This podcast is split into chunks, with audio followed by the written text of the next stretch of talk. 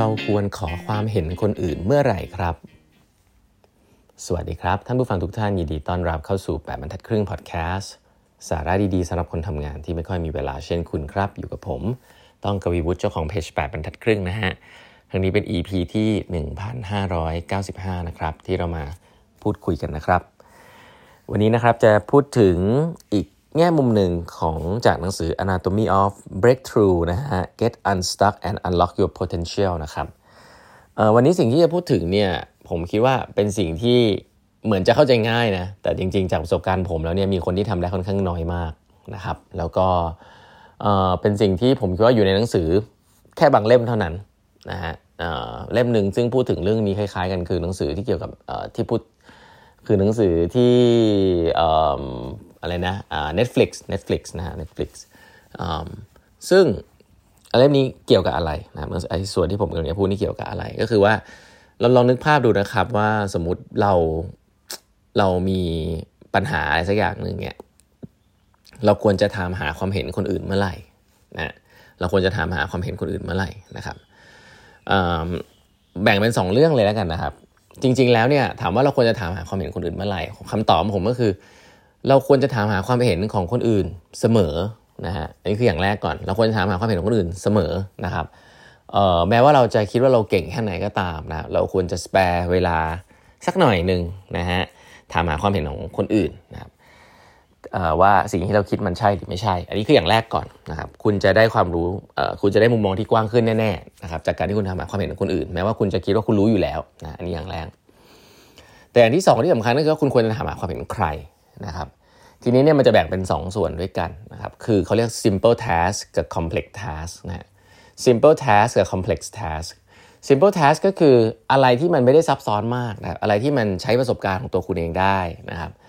แน่นอนคุณควรจะถามหาความเห็นแหละแต่ส่วนใหญ่แล้วถ้ามันเป็น simple task นะครับอะไรที่มันไม่ได้ซับซ้อนมากเนี่ยคุณก็ถามหาความเห็นจากทีมงานของคุณเนี่ยแหละนะฮะถามหาความเห็นจากคนใกล้ตัวคุณเนี่ยแหละถามหาความเห็นจากคนที่คุณเอ่อเขาเรียกว่าอะไรอะอยู่ใกล้ๆอ่ะก็คือว่าไม่ต้องไปออกไปไกลมากใช่ไหมก็ความถามหาความเห็นไวๆแล้วก็ใช้ประสบการณ์ของตัวเองแล้วก็ตัดสินใจนะครับเพราะฉะนั้นถ้าเป็นอะไรที่มัน simple นะครับอะไรที่มันอยู่ใน area ของงานที่คุณทำอยู่แล้วนะคุณแค่อยากจะ confirm อะไรอย่างเงี้ยก็ถามหาความเห็นจากคนรอบข้าง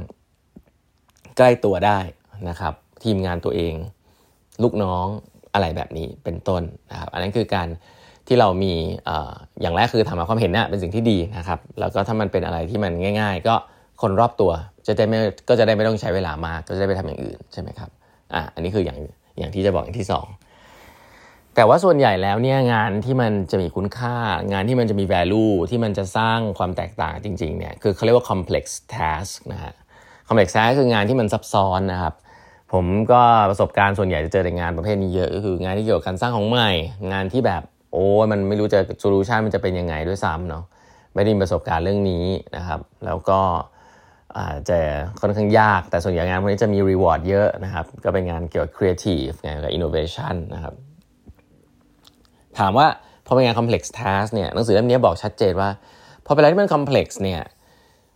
คุณควรจะถามความเห็นคนอื่นไหมอย่างแรกแน่นอนครับเพราะว่า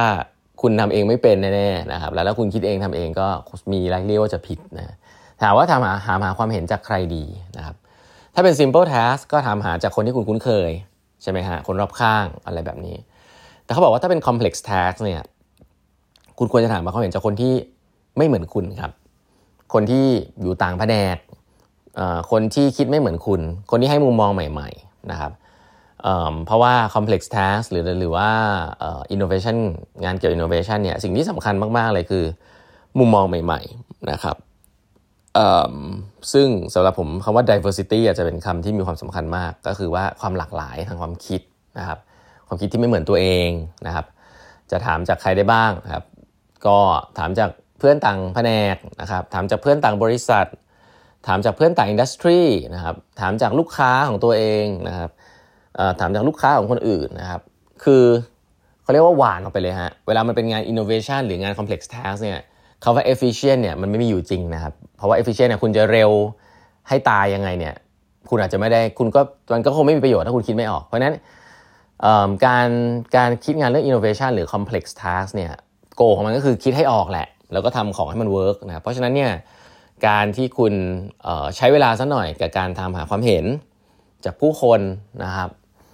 ที่แตกต่างจากคุณนะครับอันนี้มีความสำคัญมากนะครับแล้วก็เช่นเดียวกันนะครับทัศนคติมากๆที่ดีมากๆนะครับแต่คนส่วนใหญ่จะไม่ค่อยเข้าใจเรื่องเนี้ยก็คือว่าคุณตามหาความเห็นเนี่ย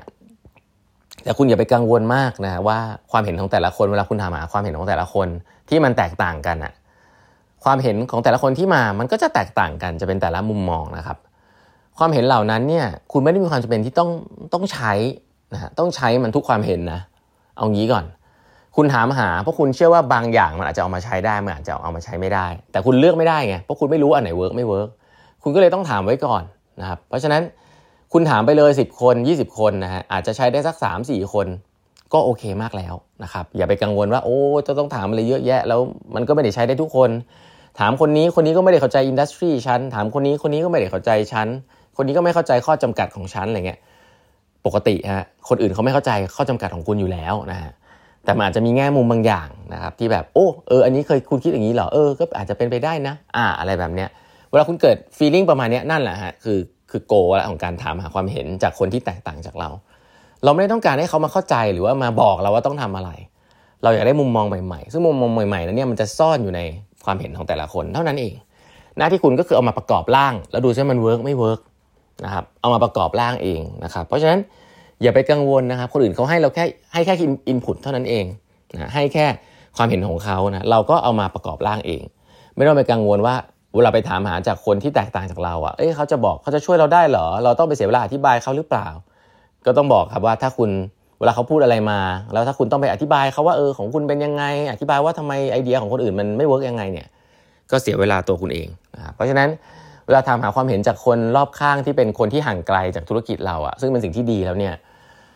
เอ่อไม่ต้องไปอธิบายอะไรเขาเยอะนะครับก็ถามหาความปัญหาง่ายๆอ่ะถามว่าเออเรามีปัญหาแบบนี้คุณคิดยังไงใช่ไหมเออเขาอาจจะบอกมาซึ่งหลายๆอย่าง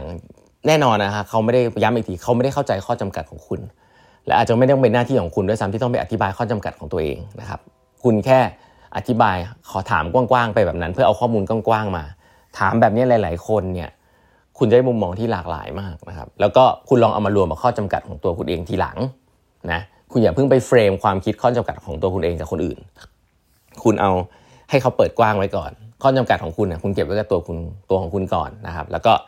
เอาไอเดียเยอะๆจากคนอื่นๆเนี่ยเอามารวบรวมแล้วก็เอามาแก้ปัญหาที่คอมเพล็กซ์ของตัวคุณเอง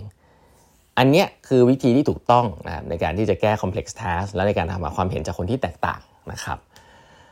ค่อนข้างต่างกันกับการทำหาความเห็นจากคนใกล้ตัวใน simple task เนอะเพราะอันนั้นเราจะดิสคัสกันในสิ่งที่เรารู้อยู่แล้วนะมันก็จะ